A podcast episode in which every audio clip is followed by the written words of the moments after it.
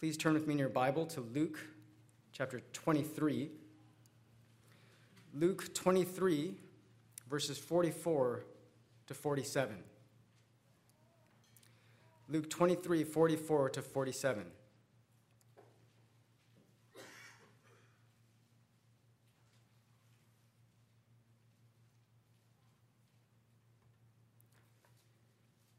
Luke 23, verse 44. It was now about the sixth hour, and darkness fell over the whole land until the ninth hour, because the sun was obscured, and the veil of the temple was torn in two. And Jesus, crying out with a loud voice, said, Father, into your hands I commit my spirit. Having said this, he breathed his last.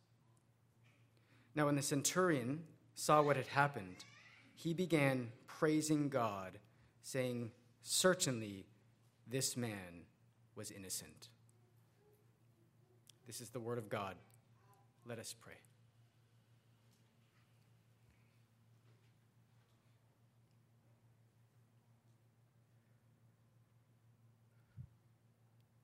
Father who's in heaven, you are our light and our salvation. Whom shall we fear? Though a host should arise against us, though enemies should encamp against us, whom shall we fear? Of whom shall we be afraid? One thing we have asked of the Lord that we would behold the beauty of the Lord in the cross of Jesus Christ. Lord, we ask this one thing this morning that as we approach the cross, we would not view it from a distance, but we would draw near to the cross, that we would be in the shadow of the cross, that we would be beneath the cross to behold the wonder, the beauty, the sovereignty of Jesus Christ and Him crucified. We pray in Jesus' name. Amen. Human history is filled with memorable events. The history of the world is filled with unforgettable, significant, and important events. For instance, here is a list of some of the most important, significant events in human history circa 3500 BC, the wheel is invented in Mesopotamia. 1600 BC, the concept of the alphabet is invented. 753 BC, a tiny little city is founded on a river at that time known as Roma, Rome. In the year 327 BC, Alexander the Great's empire reached India. AD 105, the first use of modern paper. AD 730, printing was invented in China. 1492, Columbus sails the ocean blue and discovers the New World, America. 1776, the Declaration of Independence was written. 1918, the First World War ends. 1945, the Second World War ends. 2018, LeBron James signs with the Lakers. These are some of the most memorable moments of human history. But which one of these is the most important moment in human history? Which one of these is the most significant moment in human history? Well, brethren, I submit to you that the most crucial, most significant, most important moment in human history is not found in history books. It is hardly esteemed by scholars. It is the crucifixion and resurrection of Jesus Christ. The two aspects, crucifixion and resurrection, must be mentioned together. They go hand in hand with one another. You cannot have one without the other. You cannot have crucifixion without resurrection, and you cannot have resurrection without crucifixion. They must be mentioned in the same breath. For the purpose of this morning, I would like to focus on the cross of Christ. The cross of Christ is the most important event in human history. The cross of Christ is the peak, the climax, the apex of all of redemptive history. The cross is where our sin met God's wrath so that we could be saved. The cross is the greatest display of the glorious grace of Almighty God. The cross is the foundation of the gospel. Now, one of you might say to me, and fairly so, wow, you have chosen a really dark moment as the center of human history. And to some extent, you're right. The cross is a dark moment. In fact, I dare say it is the darkest moment. The cross is the worst crime ever committed. It is worse than the Holocaust. It is worse than the killing fields of Khmer Rouge. It is worse than Darfur. It is worse than 9 11. Now, do not get me wrong. I am not belittling these tragedies, they are amazingly heartbreaking. But they are not as wicked, they are not as evil as the crucifixion of the Son of God, the Lord of glory, the Creator, crucified by His creation. The holy, innocent Lamb of God, tried as a criminal, dying on a cross. Now that is wicked. That is evil. So, from an outside perspective, you might be tempted to think that God has lost control at the cross. In fact, it is the darkest moment, is it not? Was the cross an afterthought? Was the cross a mistake? Is it the best that God could do to salvage a situation gone wrong? Did God lose control at the cross? The answer is no. Acts 2:23 says very clearly, this man delivered over by the predetermined plan and foreknowledge of God. God makes very clear that he was in complete sovereign control of all the events surrounding the cross. Jesus Christ makes very clear that he was in complete sovereign control of all the events surrounding his own death. God did not lose control at the cross. In fact, God was working to take the darkest moment in human history, the worst crime in human history, God was working to make it the most glorious event in human history. Our passage, Luke 23 44 to 47, demonstrates God's sovereignty in Christ's cross. Our passage shows us four ways the cross of Christ demonstrates the sovereignty of God. The first way that the cross of Christ demonstrates sovereignty of God is the powers of nature. The powers of nature, verse 44. It was now about the sixth hour, and darkness fell over the whole land until the ninth hour, because the sun was obscured. According to Mark 15 25, it was the third hour when they crucified Jesus. So the crucifixion began at 9 in the morning, at 9 a.m. So at this point in our text, Jesus has been hanging on that cross, gasping for air, suspended between heaven and earth for over three hours when darkness visited Israel. At noon, midday, 12 p.m., the sixth hour, darkness fell over the whole land for three hours. Darkness fell over the whole land, meaning this darkness does not discriminate. Jew or Gentile, male or female, adult, child, it doesn't matter. Everyone was obscured in darkness. Now, what caused this darkness? Well, Luke says because the sun was obscured.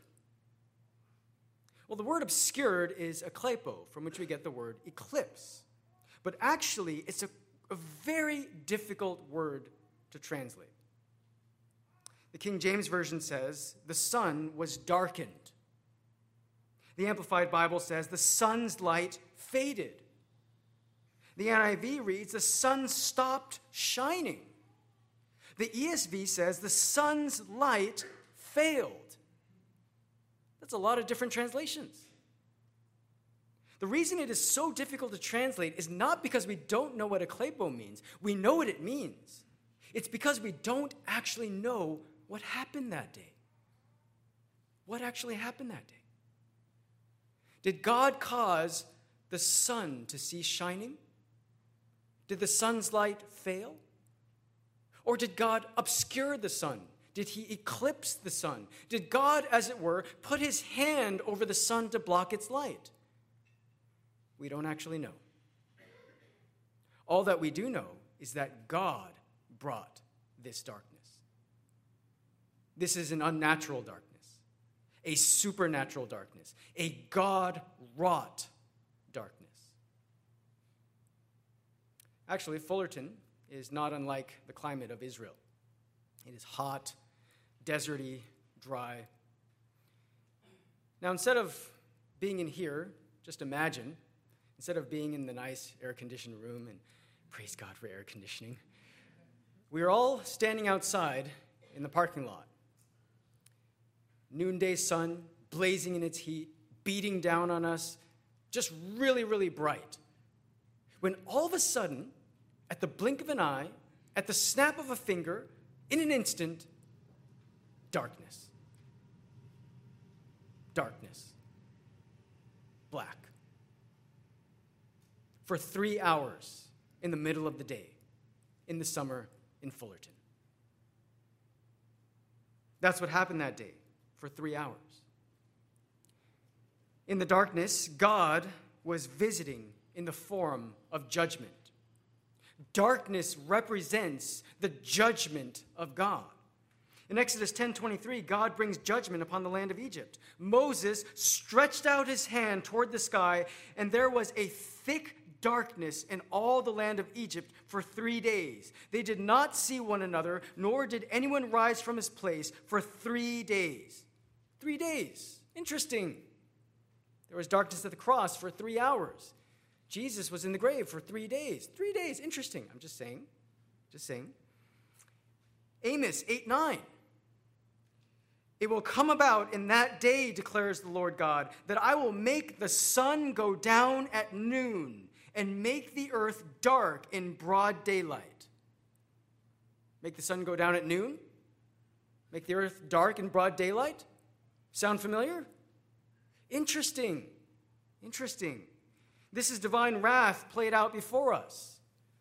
John MacArthur says, What's happening here is divine wrath is being poured out in its final form. Eternal wrath is about to be released, and the darkness is everywhere. God brought hell to Jerusalem that day. God unleashed the full extent of his fury on Jesus Christ. Brothers and sisters, God brought hell to Jerusalem that day. God brought hell to Golgotha that day. God brought hell to Calvary that day. But did God bring hell upon fallen angels? Did God bring hell upon those who crucified his son? Did God bring hell upon wrath deserving sinners like you and me? No. God brought hell upon the Son of God. God brought hell upon the holy, innocent, righteous Lamb of God. God brought hell upon Jesus Christ and Him crucified. Calvin says this about the darkness it ought also to be of advantage to us by informing us that the sacrifice by which we are redeemed was as important as if the sun had fallen from heaven or if the whole fabric of the world had fallen to pieces. For this will excite in us a deeper horror at our sins. Brethren, this is the price of our sin. This is the cost of our sin. Are you horrified yet?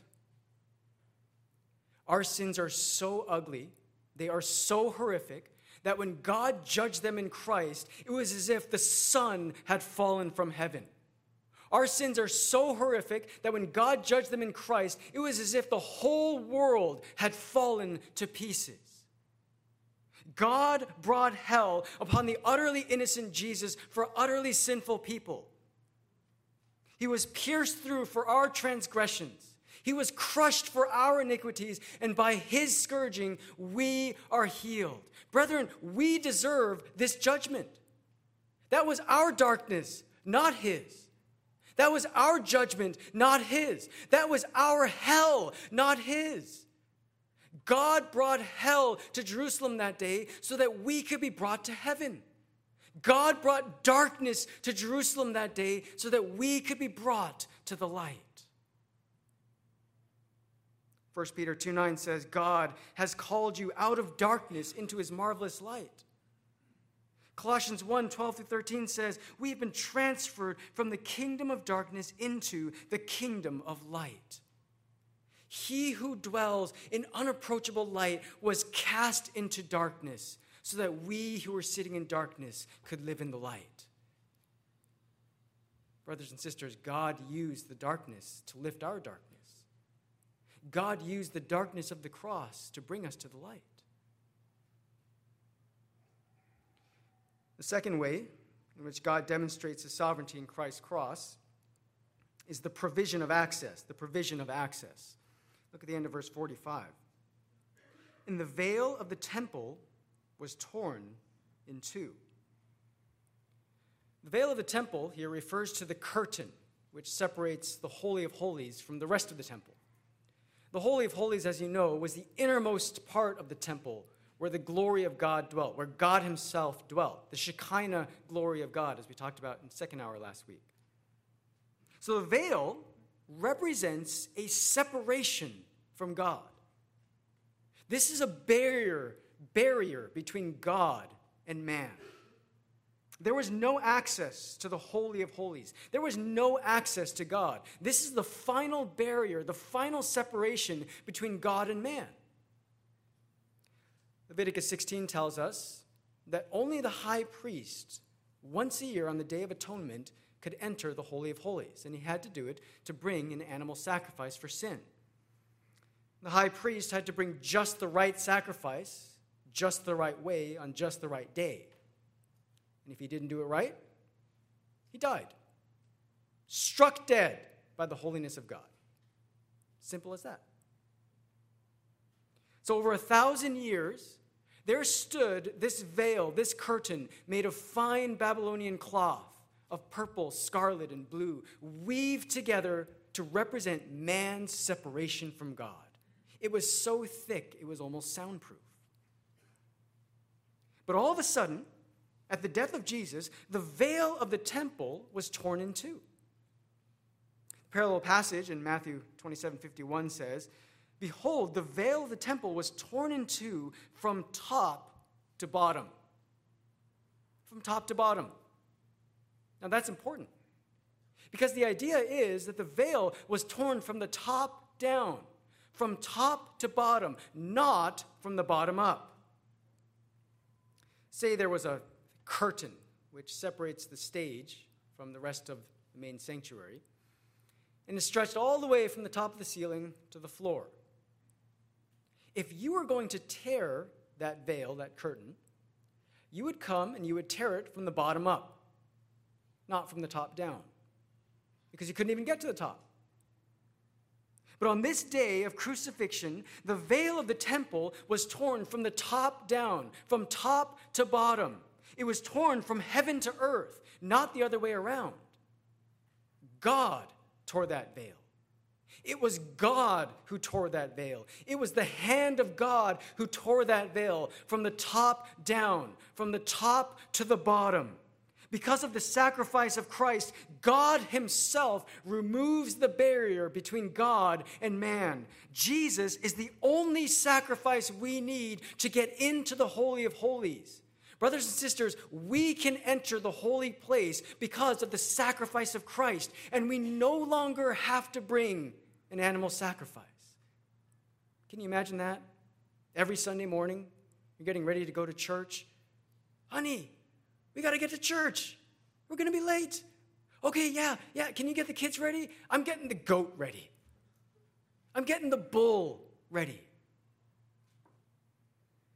Brothers and sisters, you don't need to bring a sacrifice because Jesus Christ is your sacrifice. Jesus Christ is your way into the Holy of Holies. In that instant, when the veil of the temple was torn in two, the entire Levitical system was obliterated.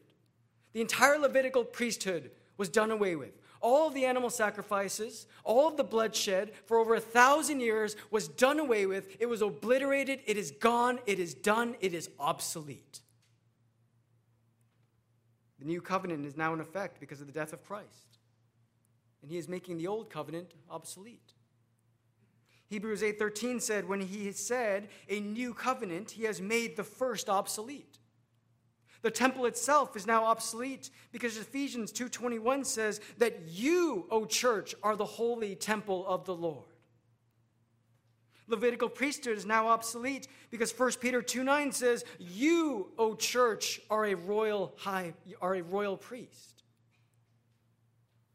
The high priest himself is obsolete because now we have Jesus, our own high priest. Hebrews 9:11 says Christ appeared as a high priest of the good things to come. The old covenant is obsolete, it is done away with, it is gone. And God left no doubt when he allowed Rome to destroy the temple in 70 AD. God left no doubt.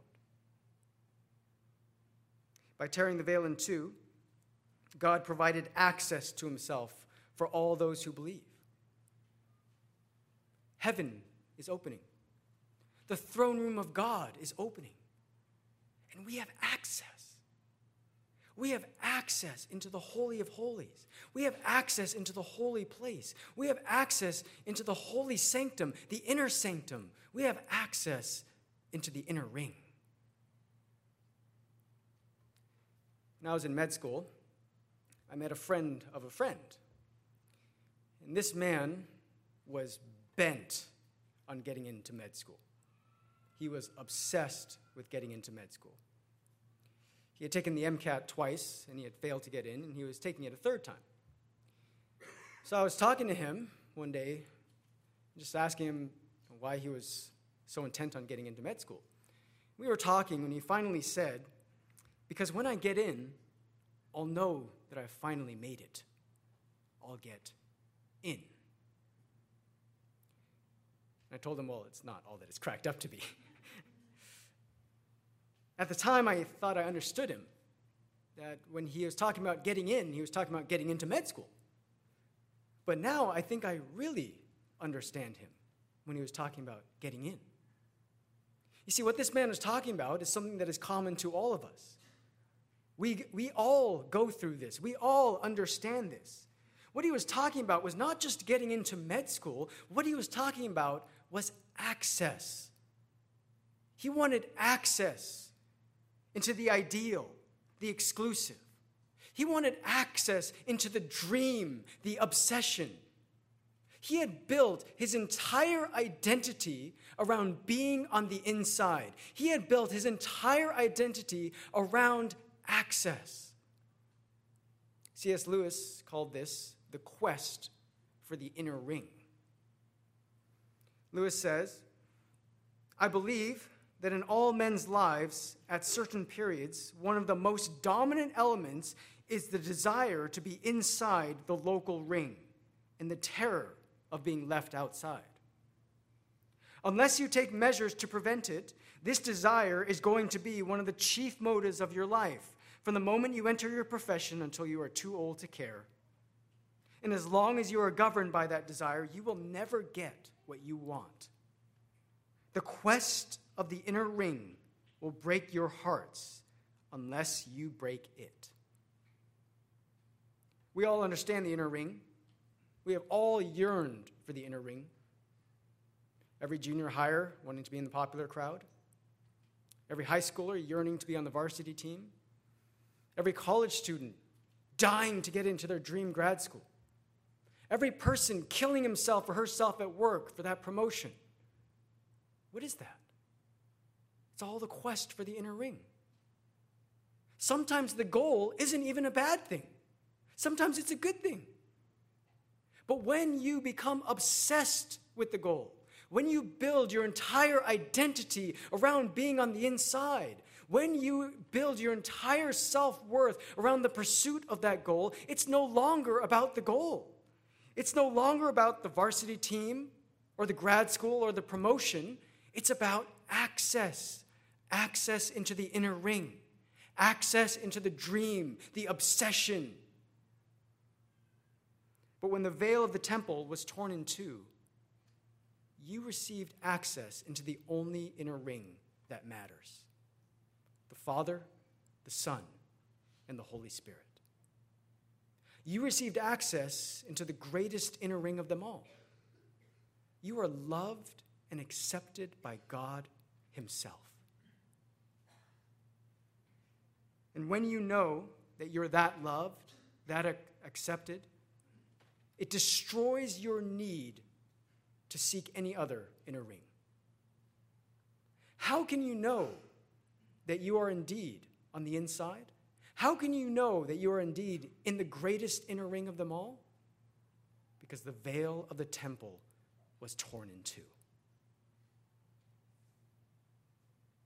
Brothers and sisters, break the quest for the inner ring before the inner ring breaks you. The third way the cross of Christ demonstrates the sovereignty of God is third, the peculiarity of Christ's death. The peculiarity of Christ's death, verse 46. And Jesus, crying out with a loud voice, said, Father, into your hands I commit my spirit. Having said this, he breathed his last. At this point, Jesus has been hanging on the cross for over three hours. He is mocked, he is humiliated, he is beaten, he is scourged, and he cries out. Actually, the word should be he screamed, he yelled. It is much more intense than crying out. And you might be tempted to think at this moment, Jesus has cracked. He's lost it. He's lost control, he's lost his mind. But actually, every aspect of this verse argues otherwise. This entire verse drips with the sovereignty of Jesus Christ. Here's what I mean Luke writes Jesus crying out with a loud voice.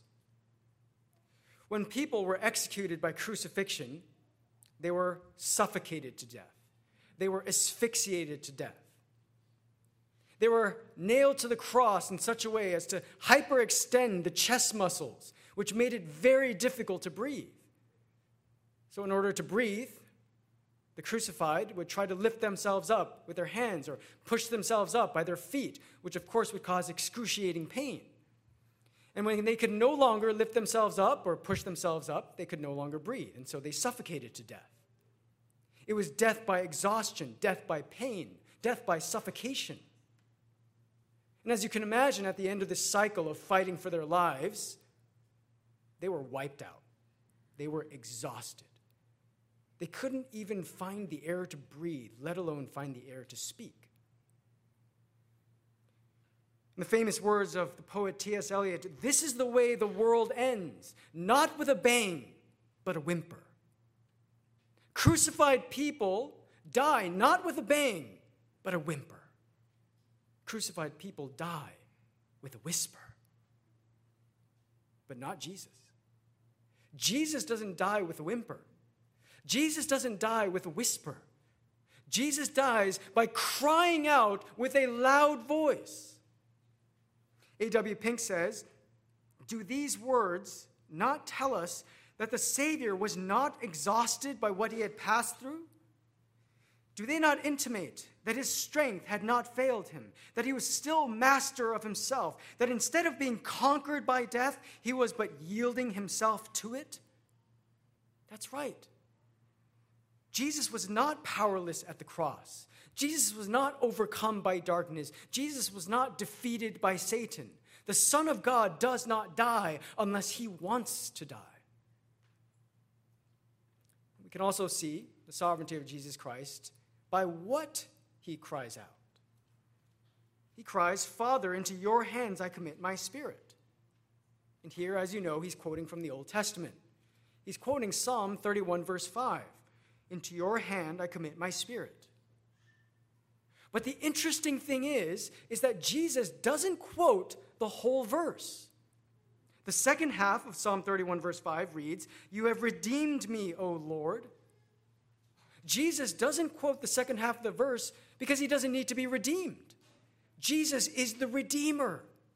Jesus avoids the part of the verse that doesn't apply to him. Despite the pain and the agony, Jesus is fulfilling Scripture with incredible accuracy. He is fulfilling Scripture with divine precision. Luke goes on to write, the end of verse 46 Having said this, he breathed his last. In the parallel passage in Matthew 27 50, Matthew tells us that Jesus yielded up his spirit. So if you put the two together, Jesus breathed his last while he yielded up his spirit. And he did it perfectly, he timed it perfectly. Luke writes, having said this, he breathed his last. This is dying on cue. This is unique. This is peculiar. This is one of a kind. People die, but people don't die like this. Personally speaking, I've had the privilege of being at the deathbed of many, many people. I've pronounced probably more than 30 people dead. I've seen a lot of people die. I've seen people struggle to die. I've seen people die peacefully. I've seen people take a long time to die. I've seen people die quickly. People die. But people don't die like this. Nobody dies like Jesus died. I can't yield up my spirit. Can you? Jesus was in complete control over his own death. Jesus said in John 10 17, I lay down my life so that I may take it up again. No one has taken it away from me, but I lay it down on my own initiative. I have authority to lay it down, and I have authority to take it up again. Jesus died by his own initiative. Jesus has the power and the authority to die however he wants, whenever he wants, and wherever he wants.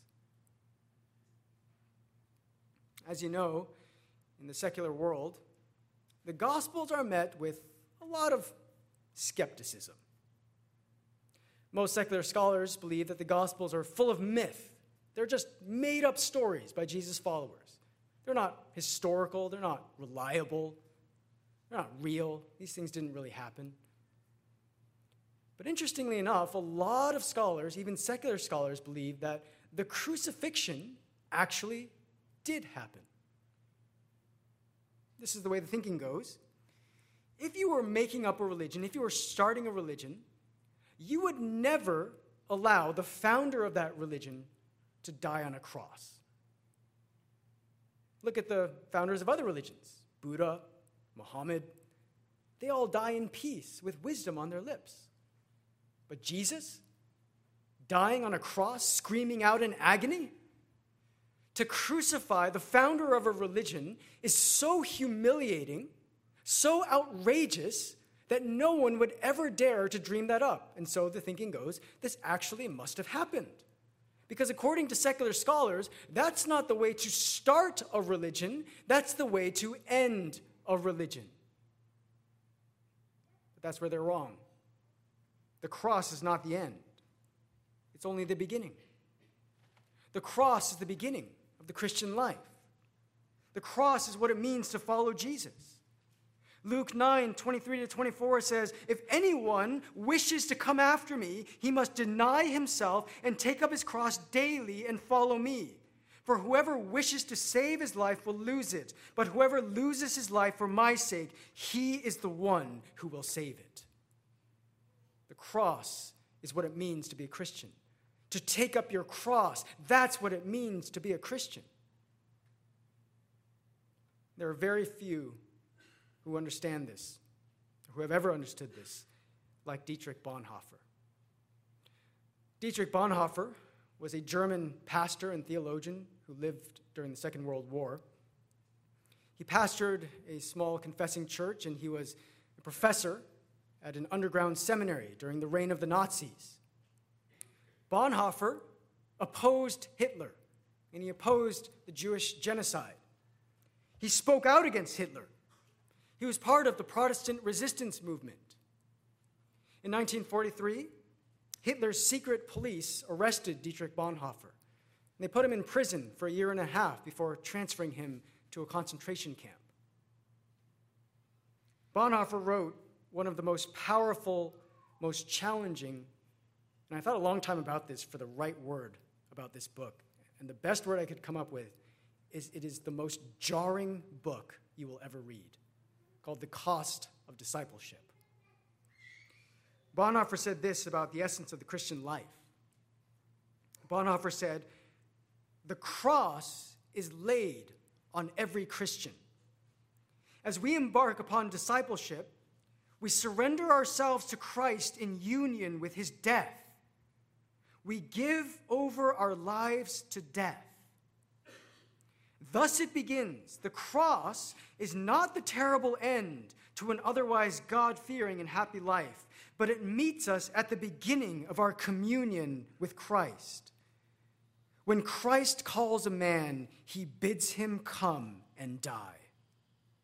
It is the same death every time death in Jesus Christ, the death of the old man at his call.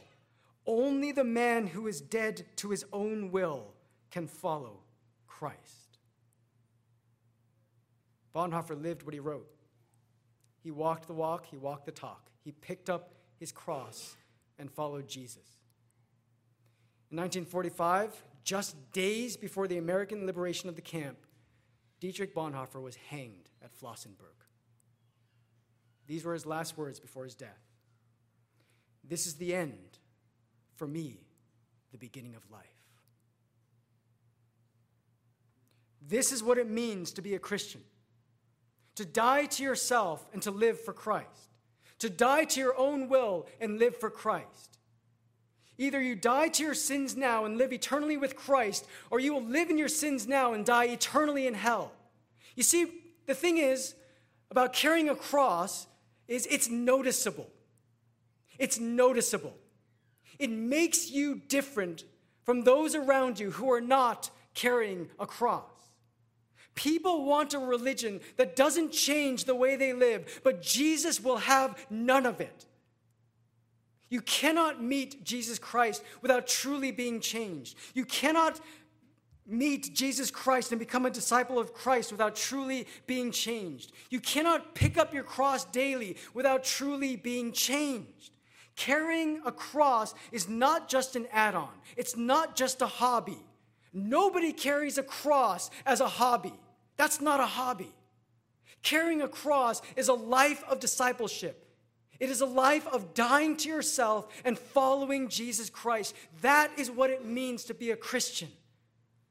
So, brothers and sisters, have you been carrying your cross lately? Is it noticeable? Are you carrying a cross in your marriage? Are you carrying a cross at work? Are you carrying a cross in your credit card? Or in your checkbook? Are you carrying a cross in what you watch on TV? Are you carrying a cross in your internet search? Are you carrying a cross in your dating relationship? Are you taking up your cross daily and following Him? What aspect of your life have you been keeping from the cross of Christ? When Christ calls a man, he bids him come and die. Only the man who is dead to his own will can follow Jesus Christ. Are you picking up your cross? Fourth and last, the last way that the cross of Christ demonstrates the sovereignty of God is the praise of the centurion. The praise of the centurion, verse 47. Now, when the centurion saw what had happened, he began praising God, saying, Certainly this man was innocent. This is Scripture's first response to the cross of Christ, given by a Gentile no less. A centurion was the official Roman title of a soldier who was in charge of 100 other soldiers. The 100 other soldiers were known as a century, and since the Hence, the centurion was in charge of the century. In this kind of situation, the centurion would have been in charge of the crucifixion. He would have had a front row seat to all the events. So the centurion is watching this whole thing unfold, and Luke says, when he saw what had happened. Mark 15:39 spells it out for us. When the centurion who was standing right in front of Jesus saw the way he breathed his last. Surely the centurion had seen many people die. He'd seen many people crucified. But like we said, nobody dies like Jesus died. The way Jesus died was just different, unique, unnatural, supernatural. And amazingly, as he watched Jesus die, the centurion began praising God. He was worshiping God. And he was saying, Certainly, this man is innocent. The centurion affirms Jesus' righteous character. He was saying Jesus didn't deserve to die, he was righteous, he was innocent. This is the seventh confession of Jesus' innocence in the whole chapter. Seven, of course, being the number of perfection. Luke 23 contains seven testimonies that Jesus Christ is, in fact, innocent. Luke 23 4, Pilate says, I find no guilt in this man. Luke 23 14, Pilate says again, I have found no guilt in this man. Luke 23 15, twice confirms Jesus' innocence. Herod sent him back to us, and behold, nothing deserving death has been done by him. Pilate again, Luke 23 22, I have found in him no guilt demanding death. The thief on the cross says in Luke 23 41, This man has done nothing wrong. And finally, the confession of the centurion. If you ever wanted to prove Jesus' innocence, just ask the people who crucified him. If you ever wanted to prove the innocence of Jesus Christ, just ask the people who killed him. Certainly, this man was innocent. But that's not all the centurion says. Matthew 27 54, he says, Truly, this was the Son of God. The soldier not only realizes that Jesus Christ was innocent, he realizes that Jesus really is who he claimed to be. This is the Son of God. And he began praising God, he began worshiping God. Now, I may be going out on a limb here, but I'm not alone in this. I believe that the centurion was saved that day. He was converted that day. He witnessed Jesus Christ dying on a cross, and he believed. He confessed what he believed, and he turned into a worshiper of God. Oh, Cornerstone, Christ did not lose control at the cross. God did not lose control at the cross. No, Rather, the cross of Christ demonstrates the sovereignty of God. You can see the entire work of the Godhead on that fateful day at Calvary. The entire Trinity was at work. God the Father was sovereignly controlling the powers of nature and the veil of the temple. Christ the Son was dictating his own death. And God the Spirit was convicting hearts and saving souls the cross of Christ demonstrates the sovereignty of God. It is well known in church history that the Apostle Peter was crucified upside down because he did not feel worthy to die in the same manner as his Lord. But what is not well known is that Peter's wife was crucified with him. As part of Peter's torture, they crucified his wife before his very eyes. As part of Peter's torture, he had to watch his wife being martyred.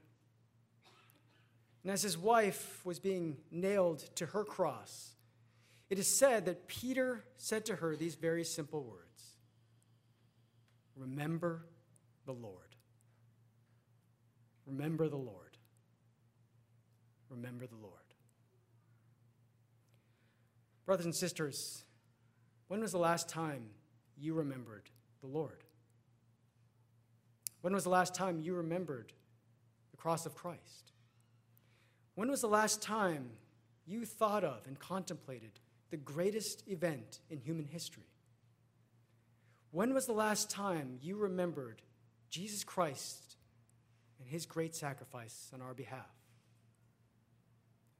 In a few moments, just after the break, we will be celebrating communion, the bread and the cup. We have the perfect opportunity to remember the Lord. So, as you take the bread and drink the cup today, I urge you remember the Lord. Remember the cross of Christ. Remember Jesus Christ and Him crucified on your behalf. Let us pray.